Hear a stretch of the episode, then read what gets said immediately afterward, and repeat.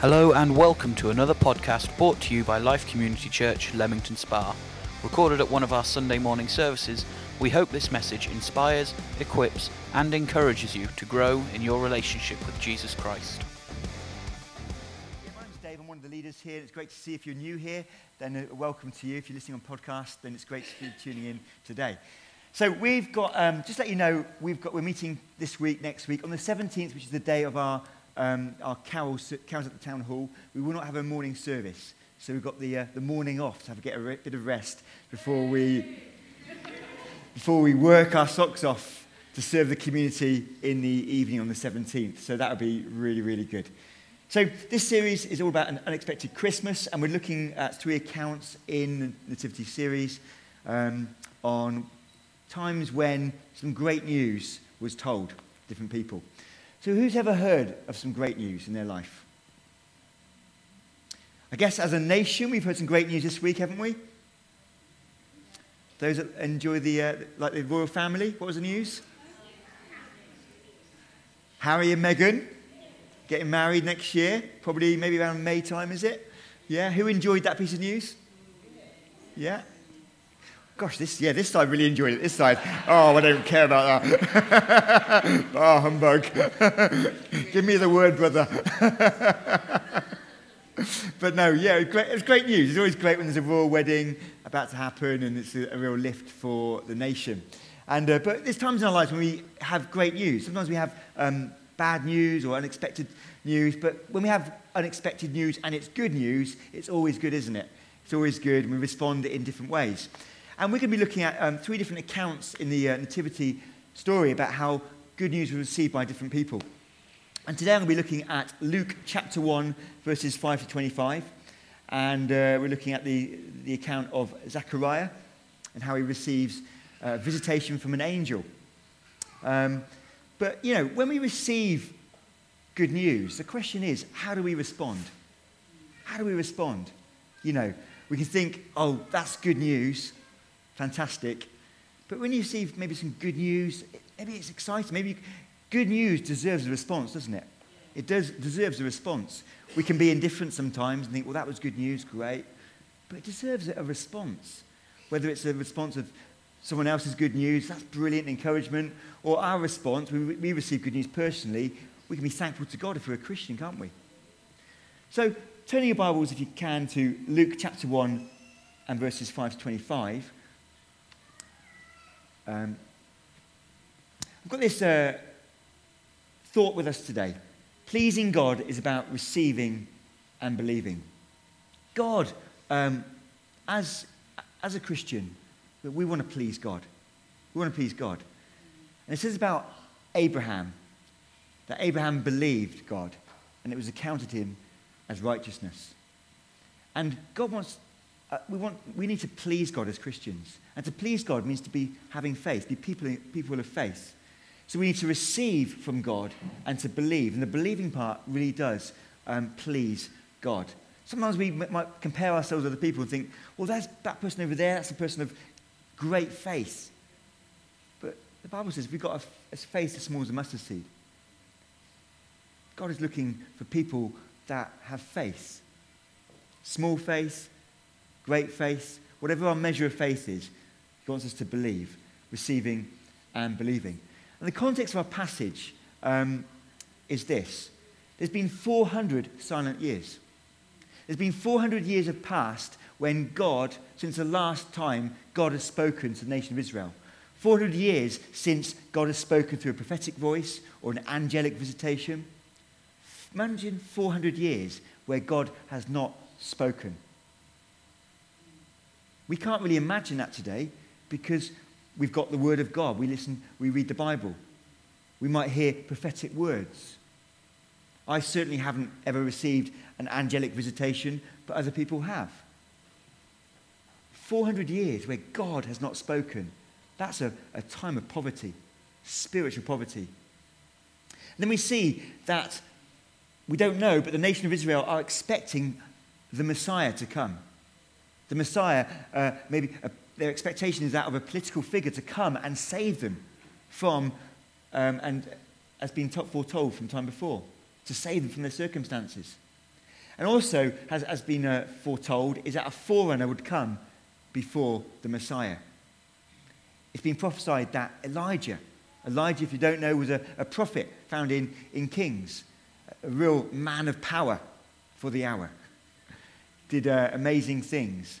And it's been foretold that the prophet Elijah would come back before the Messiah. So this is the context, the context of spiritual poverty. And now we find themselves, the nation of Israel, are um, under the rulership of the Romans. And if anything, they're saying, Oh God, would you save us now? Would you save us? Into this context, we find two characters we're going to find it in Luke chapter 1 and verses 5 to 25. And I'll read it out to us. In the time of Herod, king of Judea, there was a priest named Zachariah who belonged to the priestly division of Abijah. His wife Elizabeth was also a descendant of Aaron. It's worth noting there we have two people who are married, Zachariah and Elizabeth, and they're both from priestly backgrounds. One's an active, in active ministry as a priest, and his wife is from the descendants of Aaron.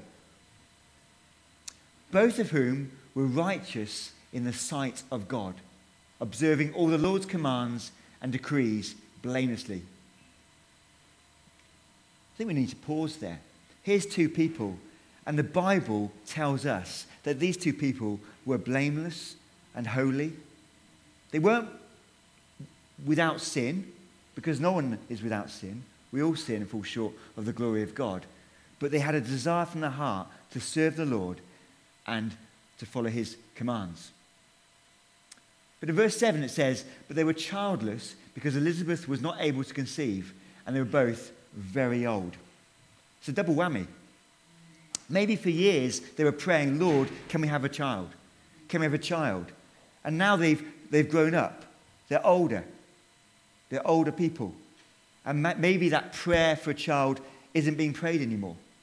Maybe they thought, well, that was for a time then. So suddenly we've got a, a, a couple that were childless because Elizabeth was barren, not able to conceive, but also they were very old. That's worth noting. Because when times seem bleak, when, when it seems like we're up against a challenge, that's where God can step in. Whatever your deepest challenge is, here's a double whammy. Elizabeth could not conceive, and they were old. And into this context steps God. Once, when Zachariah's division was on duty and he was serving as priest before God, he was chosen by Lot, according to the custom of the priesthood, to go to the temple of the Lord and to burn incense. So, what happened when they burnt incense? They had a, a hot coals, they'd pour incense onto it, and then the, the priest would be saying prayers on behalf of the nation. Outside, some people uh, would be praying too. And uh, what would happen? There are different divisions of priests, and we see that, uh, that Zechariah was of the, the, pre, the division of Abijah. And it was his time to go because they would cast lots. You might think, casting lots, that's a bit sort of like by chance, isn't it?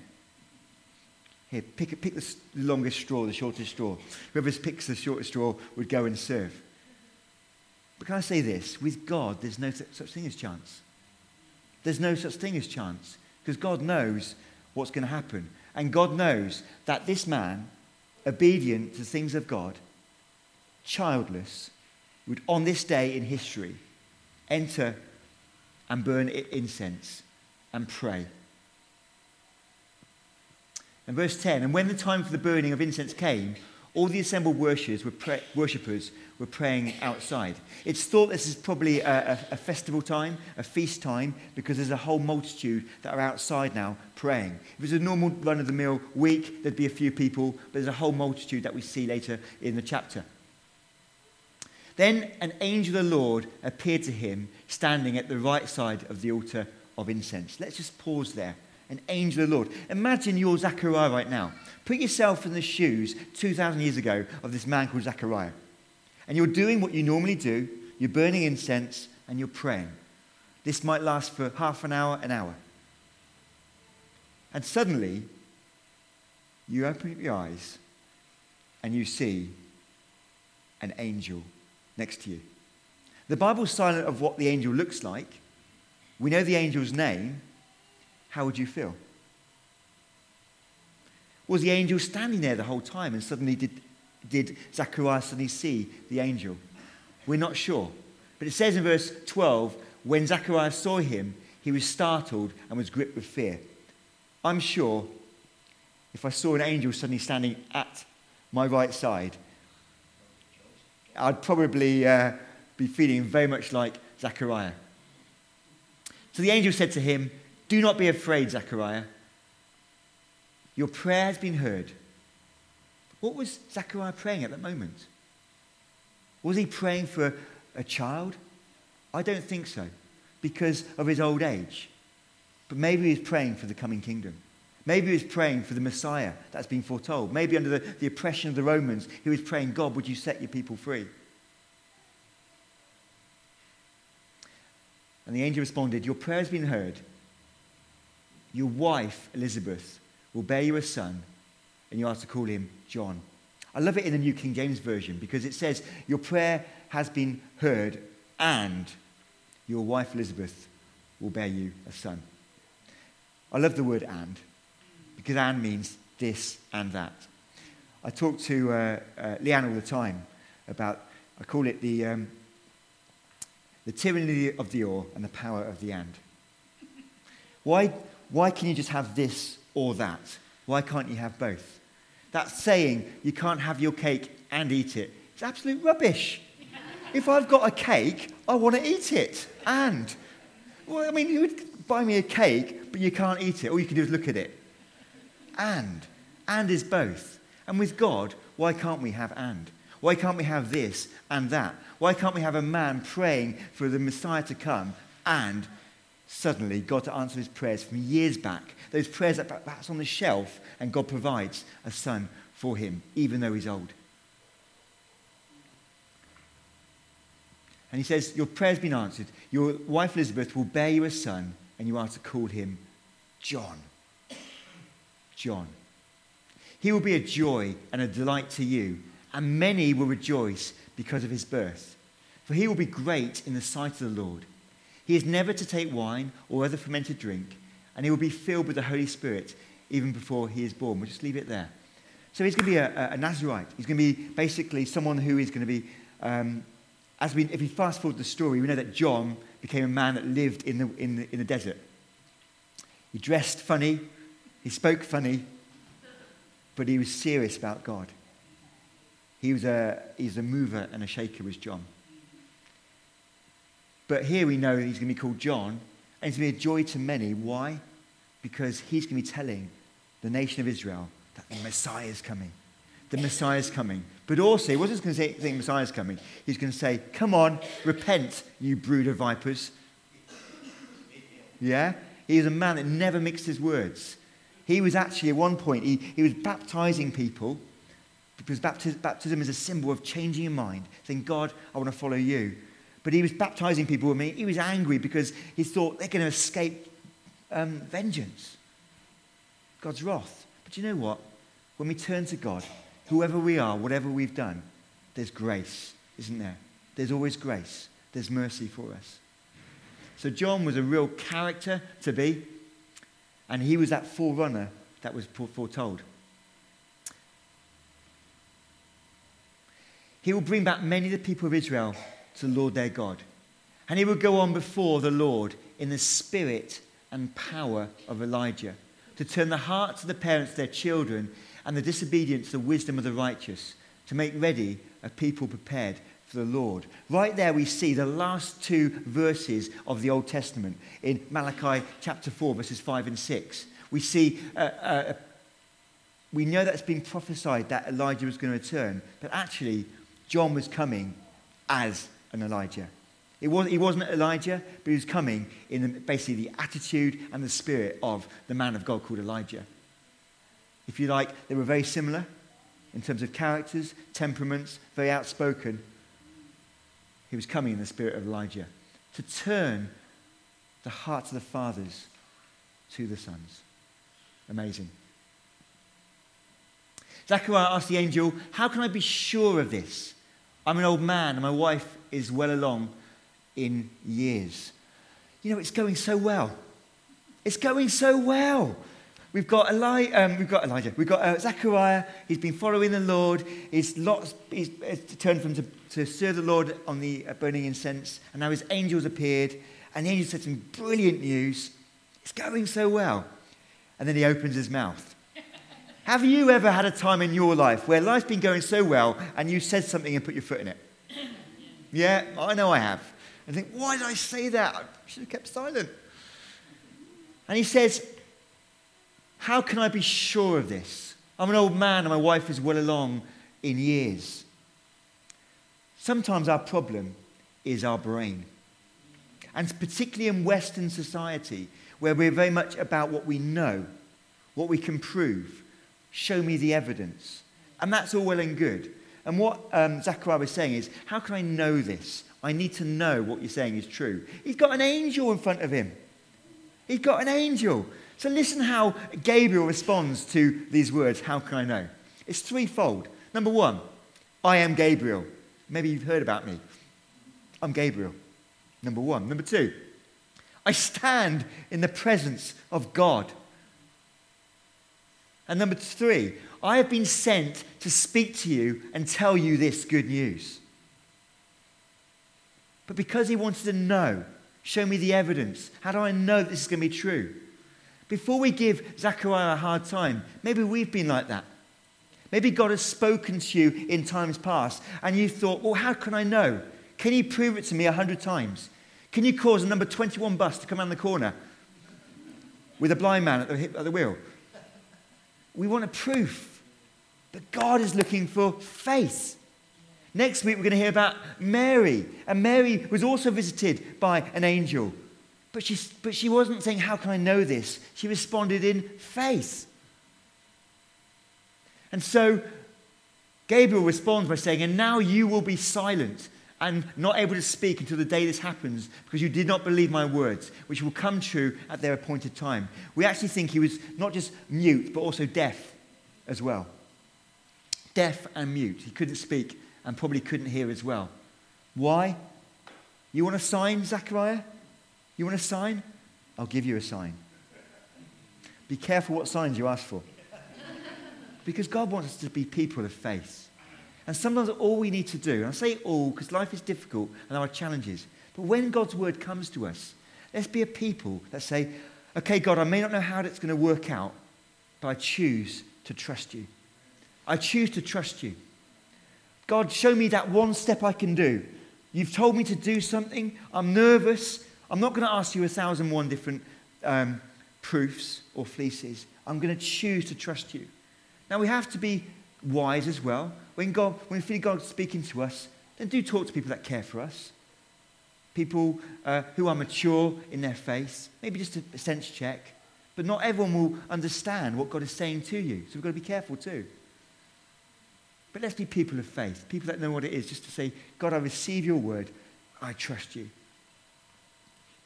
Meanwhile, the people were waiting for Zechariah and wondering why he stayed so long in the temple. He should have been about half an hour, an hour, but he was a lot, lot longer. And when he came out, he could not speak to them. They realized he had seen a vision in the temple, for he kept making signs to them, but remained unable to speak. Verse 23 When his time of service was completed, he returned home. After this, his wife Elizabeth became pregnant and for five months remained in seclusion. She hid herself for five months. Why? Was it because she was worried about an older lady having a bump? I don't think so.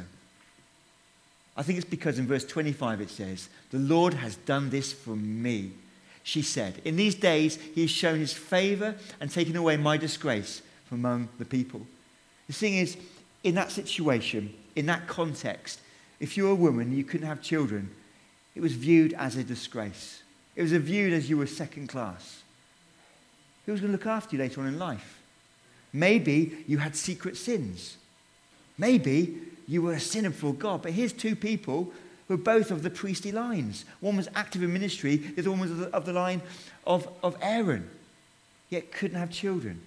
And her response is, Do you know what? the next five months, I'm just going to spend time with God. I'm going to hide myself.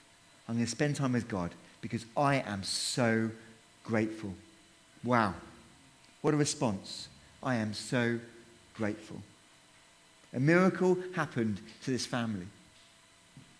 So, what can we learn about this today for our lives?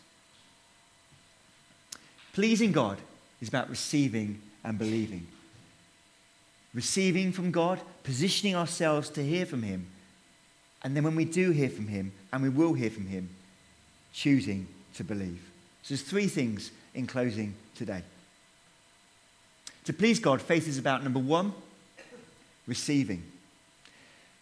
We see Zechariah positioning himself. He's doing his normal duty, but how is he positioning himself? He could have had a hard heart. He could have had a cold heart. He was childless. Maybe, God, I've been praying for you for years for a child, and you never answered my prayer. You never answered my prayer, and maybe he could have turned bitter.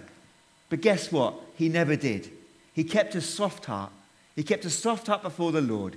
And maybe some of us today, when we've got prayers that are on the shelf and then they've been answered, how are we going to respond? God wants us, no matter what, how desperately we want maybe a change or an answer to prayer, to keep our hearts soft before Him. That's what He looks. He doesn't look at the outside, He looks at our hearts. We've got to keep our hearts soft, church. He was receiving from the Lord. He was actively serving the Lord. He was going about his, his business.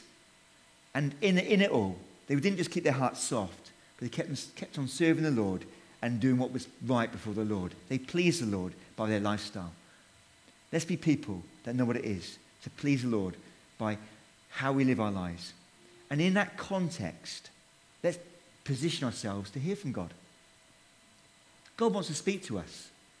We are so, I'm so thankful that we haven't got this 400 silent years going on. But we need to be opening up the book. We say, God, would you speak to me? I need to hear from you in the busyness of life. And can I encourage us in the busyness, busyness of this season? And it is sometimes crazy season, Christmas, but a wonderful season. Let's position ourselves as individuals to hear from the Lord. God wants to speak to you. God wants to speak to your family. God wants to speak to you as a couple. Position yourself to hear from God. Number two, believing.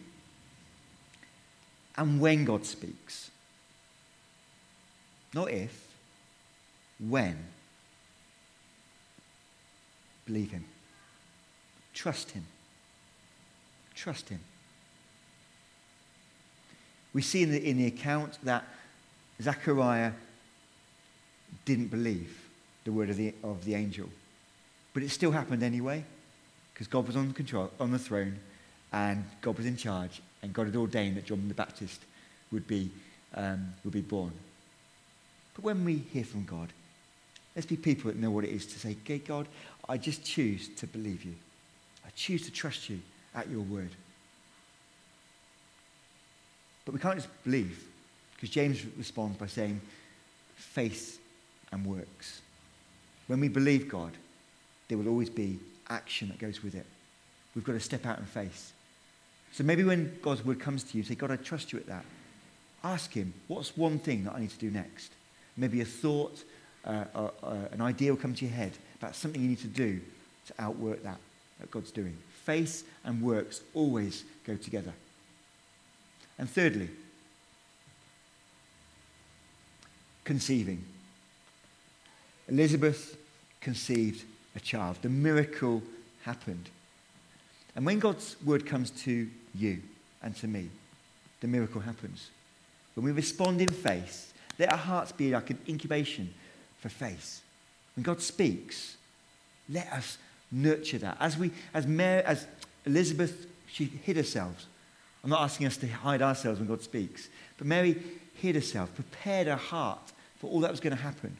The double whammy. Remember, she was old age and she was barren. Yet nothing is impossible for God. Nothing is impossible for God in your situation, in Elizabeth's situation. Nothing is impossible for God as for us as a church. Because with God, all things are possible. Amen? But how's our faith? God wants to be a people that know what it is to respond. And as we respond in faith by, by believing, then we, the miracle can happen. But the miracle all starts with a step. The step was she conceived in her womb a baby. Then the baby had to grow. And then nine months later, the baby had to be born. But we know that when Mary visited Elizabeth, there was a leaping in the, in the womb. And we believe that was a time when John was filled with the Holy Spirit, as was foretold by the angel. Conceiving. What are you doing to conceive the vision, the dream that God has given you? What are you doing to, to nurture the word of God that has come to you? God wants us to be people that are carriers of his word, carriers of the promises that he's given us. What has God promised you? What is God saying to you? If he's not, my encouragement is find some time this week. Get into the presence of God. Say, God, I need you to speak to me for my life, my family, my marriage, my work, my ministry, whatever it looks like. God, would you speak? When he speaks, then nurture that.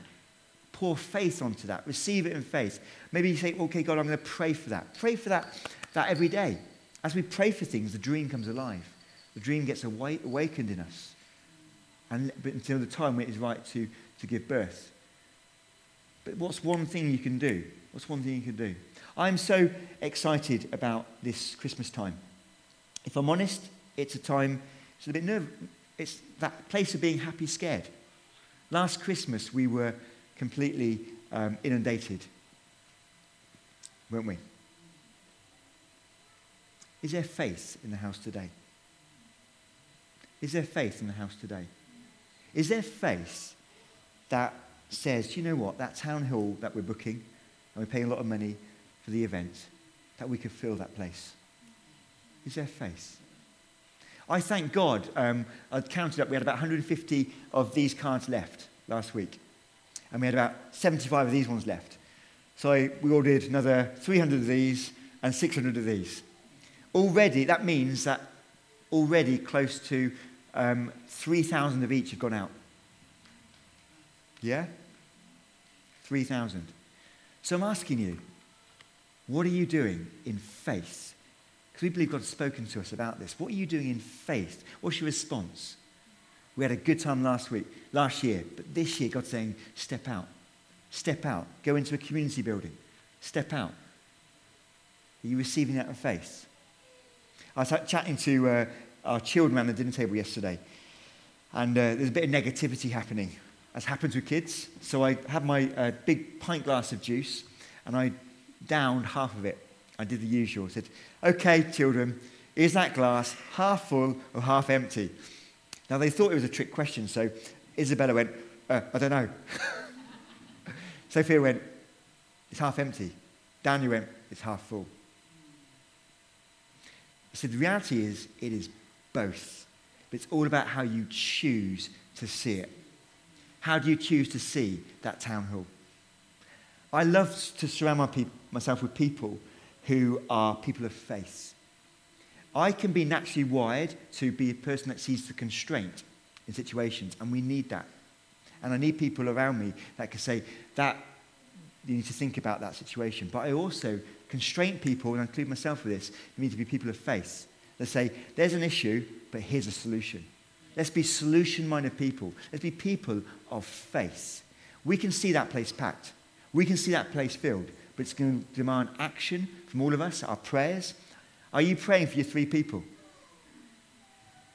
Three people that you're going to invite to the event a co worker, a neighbor, a family friend, family or friend member. You know, let's be praying, let's be inviting. And let's dare to believe that as a church, we can pack out that venue and that we can see this Saturday this place full. Last year, we think we had about, um, at the Christmas, kids' Christmas party, we think we had about, um, about 70, I think. We didn't, uh, but this year, we're looking to go even more. And it was great to hear that Oasis had some great, great time yesterday. And all week, or last two weeks, had people phoning up and leaving messages on the, vo- on the voicemail saying we want to book in. People outside in the community. Wonderful. That's what we're about, church. We're about reaching out into the community and we're about positioning ourselves as a church so that people who've never heard the good news about Jesus can hear it. And it's going to be a great event. But what are we doing? What are we doing? Have you given your flyers out? Have you owned your street, as David said? Have you prayerfully put a, a, a leaflet through every single door in your road? If not, we've got, I've got a solution for you. At the back there, there's loads of flyers. Take a handful and fly your street. Let's not, let's not give an opportunity where we haven't done our best. Faith and action, faith and works. God does his thing, he speaks, then we have to do our thing, and we have to work. But going back to your personal life, what is God speaking to you about? Do you need a word from God? God can speak to you. Be, position yourself into faith. Position yourself to hear from God. And in the busyness of the season, open your Bible, ask God, and the Holy Spirit will speak to you loud and clear. Amen. Let's pray. We hope that you enjoyed this message. For many more resources and for more information, visit our website at www.life-cc.org